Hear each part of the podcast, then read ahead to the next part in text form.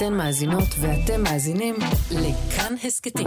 כאן הסכתים, הפודקאסטים של תאגיד השידור הישראלי. כאן רשת ב'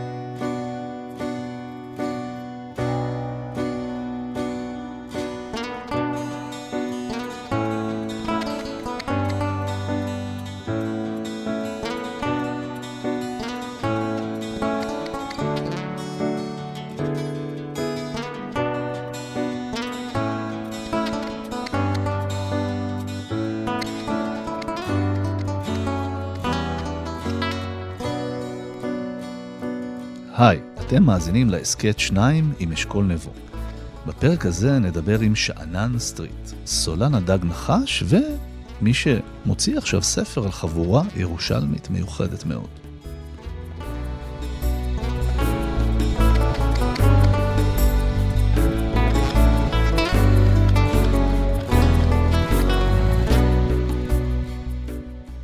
שאנן סטריט הוא סולן להקת הדג נחש ומחברם של רבים משיריה. חוץ מזה, הוא תסריטאי, פעיל חברתי, ירושלמי גאה, פותר חלומות, ועכשיו גם סופר. הספר שלו, רגע נצח, ראה אור ממש לאחרונה, וקראתי אותו בשבוע האחרון בהנאה רבה. שבת שלום, שאנן. שבת שלום, איזה כיף שקראת בהנאה מרובה. כן, שמע, זה ספר שמחליקים לתוכו, ממש כמו ה skateboardים שהם הם, ככה במרכזו, ורציתי להתחיל איתך דווקא בהקדשה. זה עוד לפני שהספר מתחיל בכלל, יש את העמוד הזה של ההקדשה, שבו בדרך כלל אנשים אה, מודים להוריהם שהביאו אה, עד הלום, ואצלך כתוב ככה: לכל מי שניסה, התרסק, ואז קם וניסה שוב. אז למה היה חשוב לך לפתוח ככה? אני חושב שבגדול זה הדבר שכנראה הכי אהבתי בסקייטרים. שהם מנסים, נופלים, מנסים, נופלים, מנסים, נופלים, מנסים, מצליחים, מנסים משהו אחר, נופלים, מנסים משהו אחר, נופלים. זה איכות שקיימת אצל סקייטרים מאוד, אבל גם אצל כולנו. בגלל זה רציתי להקדיש את הספר לכולנו. אנחנו נדבר הרבה על סקייטרים, ואני סקרן ולמדתי גם את המילון המלא של הסקייטרים שמשובץ בספר, אבל אותי ההקדשה הזאת שלך לחשוב גם על, ה, על הנפילות שלי ב- בתחילת הדרך, ו- והיו הרבה, וגם אה, תהיתי על שלך, זאת אומרת, איפה נפלת, היו נפילות, או שזה ישר החליק לתוך... אה, אתה מדבר תהילה. על, אה, על המוזיקה. על המוזיקה. הסיפור שלי הוא פחות של נפילה ויותר על, הייתי אומר, טיפוס עקבי ורציף במעלה ההר. אנחנו התחלנו ב-96, אני כבר הייתי אז מבוגר בשביל הענף הזה קצת. אני יודע את זה עכשיו, לא ידעתי את זה ב-96, אבל הייתי בן 25 ב-96, והופענו אה, שנתיים רק בירושלים עד 98, ורק בשנת 2000 הוצאנו אלבום. זאת אומרת שארבע שנים רק להופיע במועדונים, וחצי מהשנים האלה זה רק מועדונים בירושלים. אז אני לא יכול להגיד שזה לקום וליפול, לקום וליפול, כי בעצם עם הדג נחש לפחות, זה היה אה, לטפס ולטפס ולטפס ולטפס עד שאתה מגיע. כן, נגיד בלא מוותר, אז הטקסט ממש מדבר על זה שאומרים שראפ זה ישראל, זה לילדים ולא יותר, וצריך נכון. להתחנף ללירון וקוואמי, נכון. היה כאלה גם, זאת אומרת, היו גם תגובות כן, כאלה. אבל זה לא נפילה, זה חלק מהטיפוס. אתה מבין? זה נכון, אנשים אמרו, מה אתה עושה? מה אתה, מה אתה אמריקאי? מה אתה בגטו? זה לא יעבוד בעברית, זה לא מגניב. גם בעולם זה לא יעבוד, זה כבר בסוף. אני זוכר שאמרו לי כאילו, די, נגמר הפאנקי פאנקי. זה היה לפני שנת 2000. לא נגמר. אז זה לא הפיל אותי. אתה מבין מה אני אומר? אז אה, דווקא בקטע של הדג, אני לא יכול להגיד שהתרסקנו וקמנו. אצלנו יש את ההתמדה של אלה שנופלים וקמים. כמה שנים אתם ביחד? המון, להקה? מ- זה 700. לא, אנחנו חוגגים 25 שנה.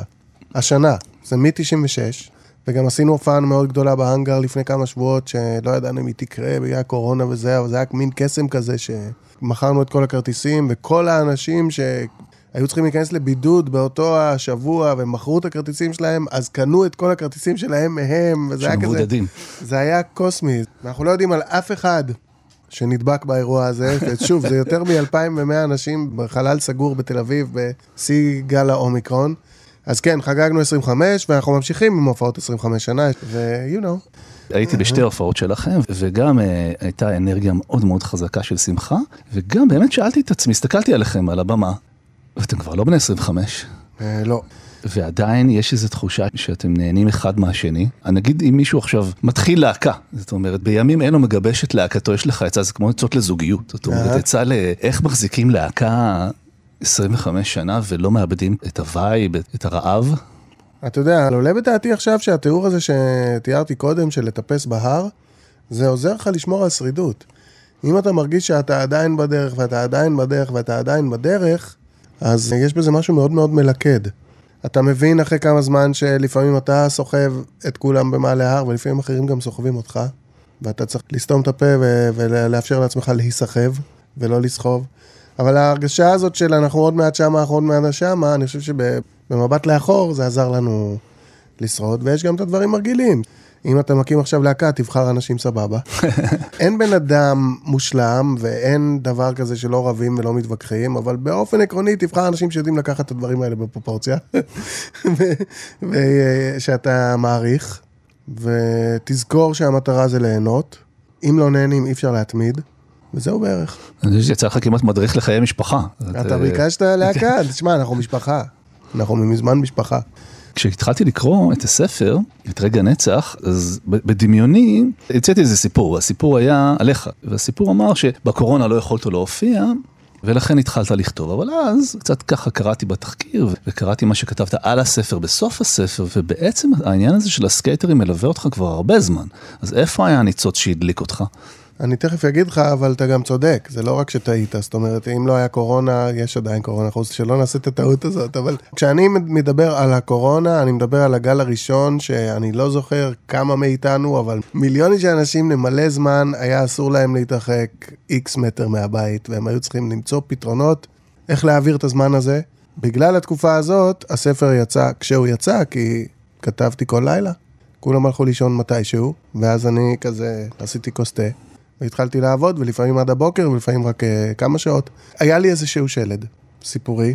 מאיפה זה בכלל מגיע אליך? אז זהו, אז עכשיו לגבי השאלה, למה בכלל סקייטבורד? אז תראה, מתישהו בערך סביב גיל 40 קלטתי שיש לי כמה חברים טובים שהם היו סקייטרים, ואז היה איזה גל של כמה שבועות או כמה חודשים שאני מדבר עם איזה מישהו, וכיף לי לדבר איתו, וגם הוא מתברר שהוא היה פעם סקייטר. אז, אני, אז אמרתי לעצמי, איך זה יכול להיות הדבר הזה? מה מושך אותי אליהם? למה אני חושב שכל החבר'ה האלה סבבה? ואז התחלתי לראיין אותם, בניסיון להגיע לפתרון לשאלה הזאת. ראיינתי כמה, בהתחלה רק אודיו, ואחרי זה גם צילמתי אותם אה, אצלי בסטודיו, ולפעמים גם נסעתי אליהם הביתה, ואז אה, התחילו לצוץ סיפורים. אנחנו לא, לא נסגיר יותר מדי פרטים על הספר, אבל שמעתי באחד הראיונות על החיבור בין אלנה ומי שקוראים לו בספר, יוני המניאק. Mm-hmm. ואז אמרתי, הופה, זה עוגן סיפורי בכל קנה מידה. אם יש לך סיפור שבו X קורה למישהו ו-Y קורה למישהו אחר... ויש אבל... גם מסתורין, זאת אומרת, אנחנו לא, לא עד הסוף יודעים לאורך הספר מה קורה שם ביניהם, מה קורה, מה הסיפור של יוני המניאק. נכון, כי למה? כי כן. אנחנו לא נגלה, אבל, כן. זה, אבל אנחנו לא יכולים לדעת. אנחנו לא יכולים, אה, בוא נגיד, לשאול אותו.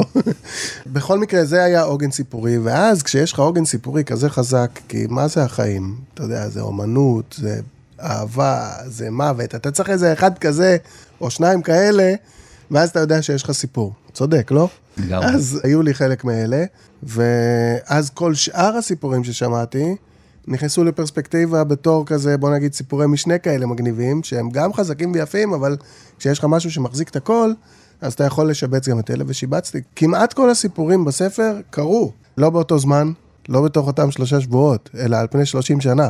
אבל הם קרו.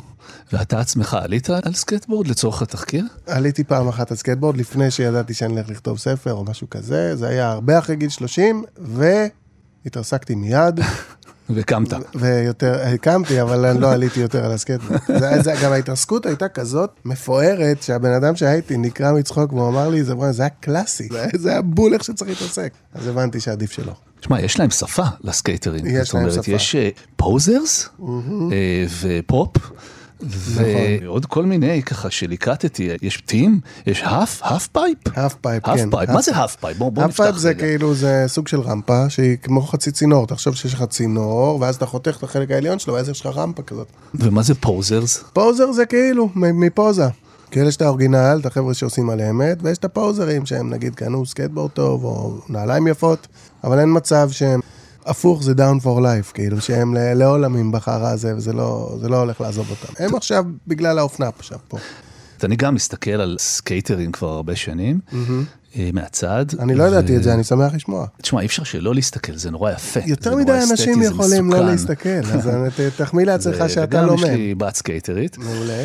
ומה שהפתיע אותי אבל, זה זה שיש team. זאת אומרת, בדמיוני, כשהסתכלתי עליהם מצד, זה היה נראה כזה מין חבורה של אה, סולנים. נגיד במונחים של מוזיקה, זה שכל אחד הוא סטאר ומתחרה בסטאר השני במידה שבה הוא יכול לבצע על ה half pipe. ואני בספר בעצם מגלה שיש פה team. ואז בכלל זה לקח אותי לחשוב על הקבלה שאני בטוח שגם לך עלתה בראש, על המוזיקאים, זאת אומרת, על הלבד ועל הביחד.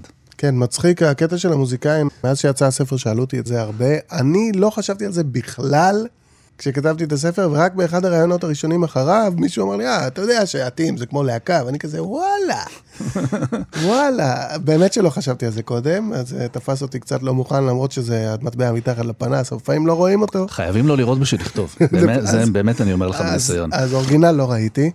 תראה, אני יודע רק על ירושלים, ורק על הסקטבורד בירושלים, ובמיוחד בתקופה של תחילת המילניום. והעדויות שאני שמעתי מהסקייטרים, הם היו בכיוון של, אף אחד לא ידע מה זה. זה לא היה cool, זה לא היה נחשב מגניב, זה היה נחשב תינוקי, זה היה נחשב בזבוז זמן, אבל אנחנו בחוץ 15 שעות ביום, 12 שעות ביום, נוסעים על הדבר הזה, נופלים, נפצעים, קמים. אם אנחנו בטעות שומעים את הסאונד הזה של הסקייטבורד משתי רחובות ליד, אנחנו רצים לראות מי זה, ומביאים אותו אלינו שיהיה חלק מאיתנו. וברובד, הייתי אומר, יותר פסיכולוגי, זה סוג של תחליף למשפחה בשביל הרבה מהחבר'ה האלה. את הגיבוי הזה שהם מקבלים, נגיד אם מישהו, אתה יודע, מנסה לעשות תרגיל ולא הולך לו, והוא נופל וזה אומר, אחי, אתה כמעט יש לך את זה. זה, כשאתה חושב על זה, זה מין uh, גיבוי שצריך להיות במשפחה. אתה יודע, לא עברת בביולוגיה, כמעט עברת, פעם עברת אותה, זה כזה, רק ב... ב זאת אומרת, זה אותו סוג של תמיכה, רק בתכנים אחרים ומאנשים אחרים. אז אני חושב שבשביל הרבה מהחבר'ה, ואני מקווה שהם לא ימלקו את ראשי, יש משהו שהוא קצת תחליף משפחה בכל הטים הזה. הזכרת את ירושלים, ואני כירושלמי לשעבר ומתגעגע באופן תמידי לעיר, התענגתי על קטעי ירושלים בעיר, אז אני אקרא קטע אחד מתוך הספר, בוא ברשותך. תגיד לי רגע רק אה, ירושלמי שעבר, ואתה יליד? יליד. אה, יליד והתבגרות ו... אז מי, איזה גיל, על איזה גיל? אז גם נולדתי בירושלים, ילדות קצת, חטיבת ביניים, חזרתי אחר כך, חזרתי שוב, ואני כל הזמן שם, זאת אומרת, יש לי איזה מערכת יחסים אה, מאיזה שכונה, מאיזה מתגעגעת. שכונה? רמות אשכול, ניות? אה, נחלאות קצת, רמות תקופה אשכול, מסוימת. וואלה, היינו שכנים. באיזה שנים? מותר אה, להגיד. נראה לי שאנחנו באותם אזורי גיל, אני יליד 71. גם אני. יכול להיות ששיחקנו באותה... ויד בלמטה המורה שם, כן. בעג'ואים. אז אני כל הזמן נמצא באיזה געגוע לירושלים, ואני אקרא קטע על- על העיר. ירושלים, כך האמין, טרם הבינה את האיזון הנכון בין עבר, הווה ועתיד. אל נחש שבני כל המגזרים שמהלכים ברחובות ירושלים מקדשים את העבר, חולמים על העתיד ומזניחים לחלוטין את ההווה. היה חשוב לו להציג בעבודה שלו תמונה אחרת, תמונה שתציע אלטרנטיבה לתפיסה הירושלמית הרווחת והמעיקה כל כך.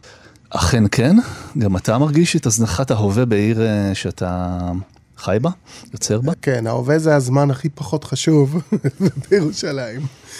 גם העבר וגם העתיד הרבה יותר קריטיים.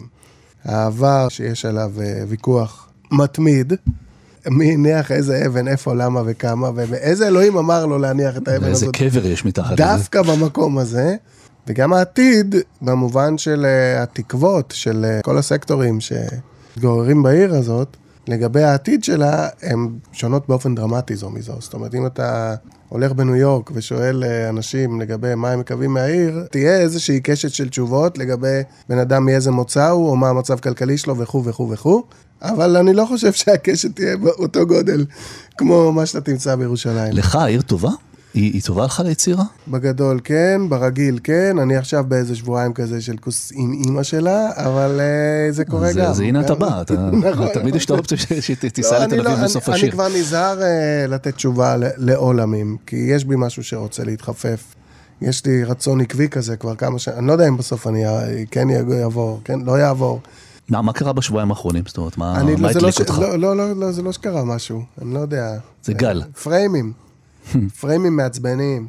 אתה יודע, בא לך לעמוד קצת בפקקים אחרים לפעמים.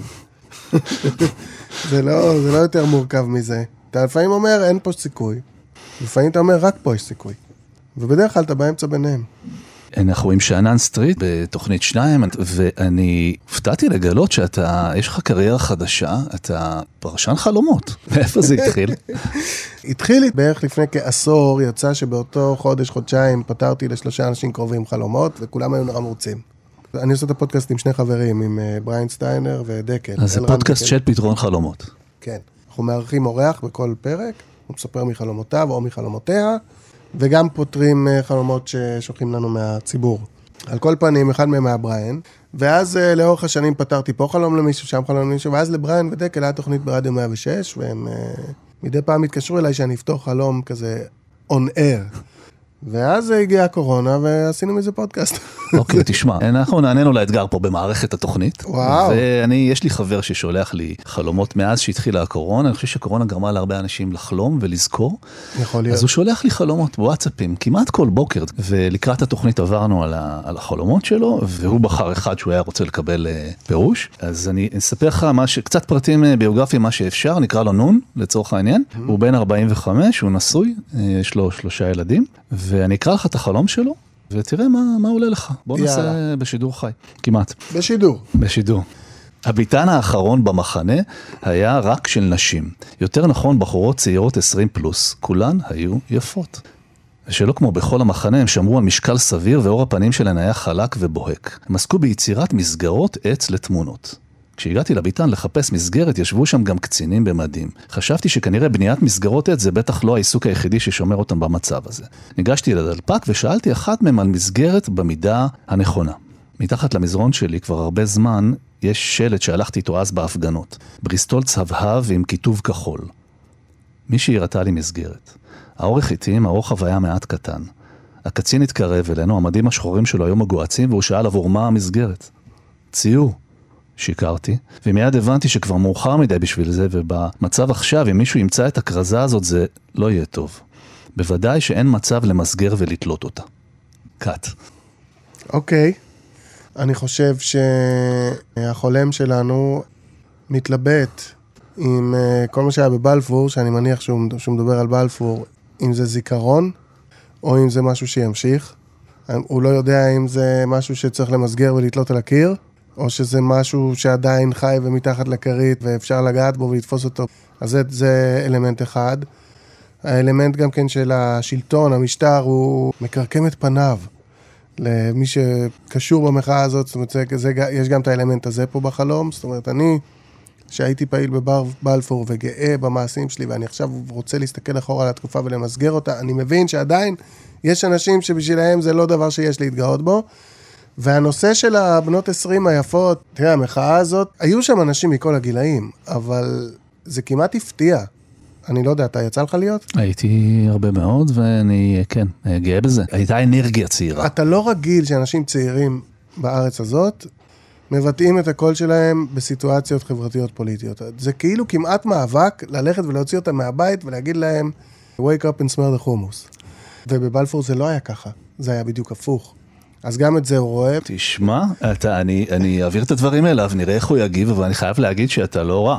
תודה רבה, תודה רבה. אני רוצה להגיד לנון, שבמקום להטריד את אשכול, אם הוא לא עונה לך, תרגיש חופשי מאוד לשלוח מייל, או גם הקלטה קולית או בכתב, ל-dreamadreampodcast at gmail.com. אוקיי, הגענו לשלב השאלון המהיר. זו שאלה מהירה, תשובה מהירה, ומכיוון שדיברת על בלפור, ומכיוון שזמן להתעורר היה חלק מהפסקול של המחאה הזאת, ואולי לא רק של המחאה הזאת, בכלל דג נחש זה פסקול מחאה. נכון. אז אני אתחיל דווקא בשאלון המהיר בלשאול מה מקומם אותך. זאת על מה היית יוצא להפגין עכשיו, או כותב שיר שיש בו מחאה. אני חושב שהממשלה הזאת, שהיא מחזיקה אלמנטים מימין ועד שמאל, ואמרו את זה לפניי, וסוף סוף יש גם לא יהודים עם uh, תיקים, כמו שצריך. היא חייבת להתעסק במה שמזיז לכולנו, ומה שמזיז לכולנו זה דברים כמו בריאות, זה דברים כמו יוקר מחיה, זה דברים כמו uh, תנועה. על הדברים האלה היא תיבחן. ואלה גם הדברים שמפריעים אותי. אני אמרתי בריאות קודם, כי הייתי, הייתי נחמד, יוקר מחיה זה בעצם...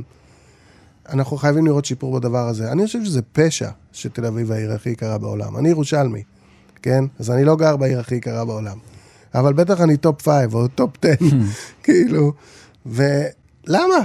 איזה שירותים יש בישראל שיכולים למקם אותה? זה, יש פה איזשהו פער תיווך או איזשהו גזל פסיכי, שאתה משלם הרבה ומקבל מעט, וזה לא הגיוני שתל אביב או שום מקום בישראל יהיה אפילו בטופ 50 של המקומות העיקריים, כי אין כאלה שירותים ברמה גבוהה.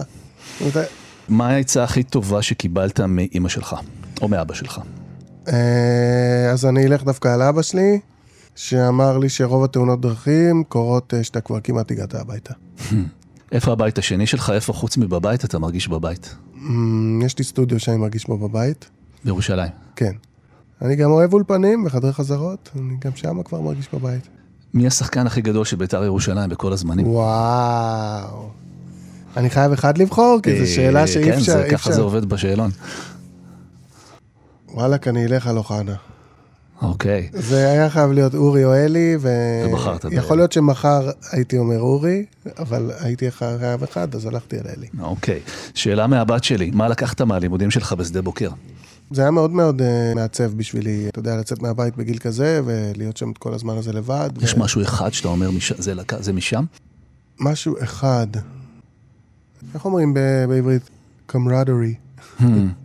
ערבות הדדית. כן, אה, כן, שאתה, שיש אה, במשך כל התיכון רק אנשים בגילך מנהלים את המשחק, אז אתה מקבל את האמונה שאפשר להישען על החברה ושהיא יכולה להישען עליך. זה ממש הכנה ללהקה. סוג של אה, בפני איזה מאכל אתה לא יכול לעמוד? רוב המאכלים, אני, אני מאוד אוהב לאכול. ועכשיו באומיקרון לא היה לי טעם וריח לשלושה ימים, זה היה מאוד מאוד קשה. מה אומרים לרופא שממליץ לך מגיל מסוים לוותר על הלאפות ועל החומוס? תשמע, מפחיתים. לא מוותרים, אבל מפחיתים. בר שמעורר בך קנאת בעלי ברים לשעבר. יש הרבה. יש הרבה? אה, בירושלים אני אוהב את הסירה, בתל אביב אני אוהב את המנזר, בחיפה אני אוהב את מעיין הבירה, ויש עוד הרבה. וואי, באמת שיש אתה, אתה הרבה. ממש שולט.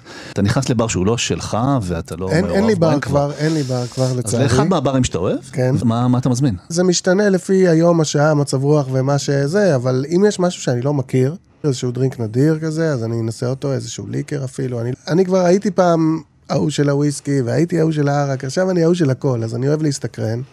וכמובן שאני אוהב בירות ישראליות ממבשלות קטנות. אני אוהב ישראלי, מקומי ומפתיע. אוקיי, לא, שאלתי ולא ידעתי איזה, פה, איזה שפע אנחנו נקבל. אתה לא שותה מספיק, אתה... אה, אני יכול להיות, אתה זה שותה אולי זה מה לפעמים שאני קצת, יוצא אה? מהשיחה הזאת. אנחנו בדרך כלל מסיימים את השיחה, זה, זה שבת, ואנשים מקשיבים, ויש להם זמן אה, להרהר, ויש להם זמן גם לחשוב מה הם רוצים לעשות בשבוע הבא. אז תן לנו המלצה על מקום בירושלים, שאנשים לא מכירים מספיק, ואפשר ללכת אליו. אני אמליץ על רחוב סלאח א-דין, דווקא לא הבית משפט. קטע שמרחוב סולטן סולימאן ועד הבית משפט. זה מין כזה מרכז של מזרח ירושלים, מרכז עסקי, מלא בחנויות ומסעדות. בשבילנו כישראלים יהודים זה אשכרה קפיצה קטנה לחו"ל. וזה סיבוב שווה. אוקיי, תודה רבה לך, שיהיה בה- בהצלחה עם הספר ובהצלחה עם ההופעות ועם הפודקאסט, והיה תענוג לדבר עם אדם שלא מפחד לדבר. תודה רבה רבה שהזמנת, ואיזה כיף שיש לך את הסלוט הזה ביום שבת, וכמו שאמרתי בהתחלה, כיף שנהנית מהספר, ווואלאק, כולכם בבית, תלכו ותקנו את הספר, למה אשכול אמר שהוא סבבה.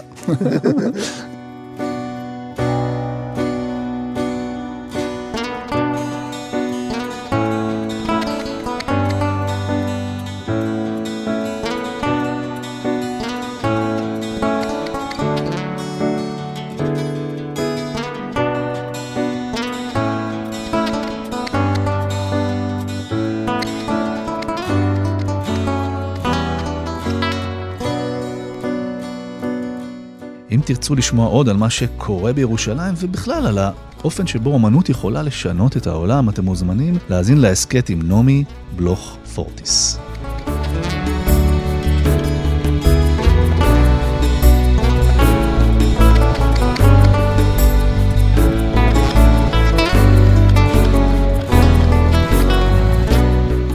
האזנתם לפרק של שניים עם אשכול נבו, העורכת איילת דוידי, עיצוב קול ומיקס קרן בר, אות מוזיקלי דני רובס. אנחנו מזמינים אתכם להאזין להסכתים שלנו. מדי שבוע עולים שני פרקים חדשים ובהם שני רעיונות מתוך התוכנית. מוזמנים לחפש שניים עם אשכול נבו, ההסכת, באתר שלנו, בספוטיפיי ובאפליקציות ההסכתים השונות. אנחנו מזמינים אתכם ואתכן להוריד את יישומון כאן ולהישאר מעודכנים 24 שעות ביממה. מוזמנים גם לפנות אלינו, לכתובת המייל של התוכנית אשכול שטרודל כאן.org.il.